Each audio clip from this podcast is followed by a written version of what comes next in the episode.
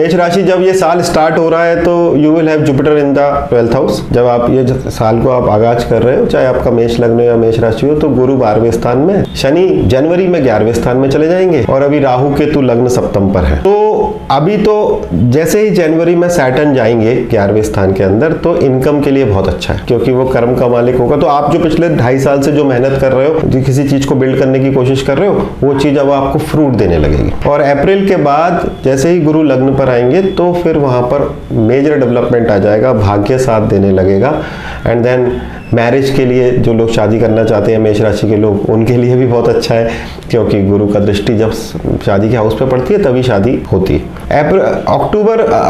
अप्रैल के बाद जब गुरु अपना राशि बदल लेंगे तो अक्टूबर तक राहु के साथ में रहेंगे। राहु केतु जो है वो 7th पर, मतलब तुला राशि के अंदर है, तो इसलिए दैट इज गुड।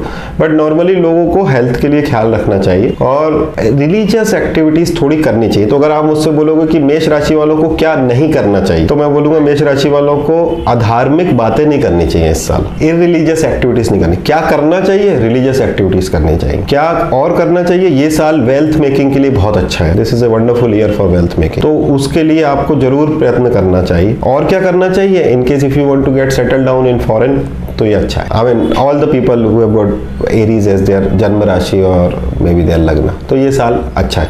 बाकी यूं उनका जो लग्न का मालिक है मेष का, वो अभी टॉरस में, वेल्थ के लिए अच्छा है। 3rd में ट्रैवल होने लगेगा। तो ओवरऑल जो मेष राशि का जो ओवरऑल साल है ये अच्छा है।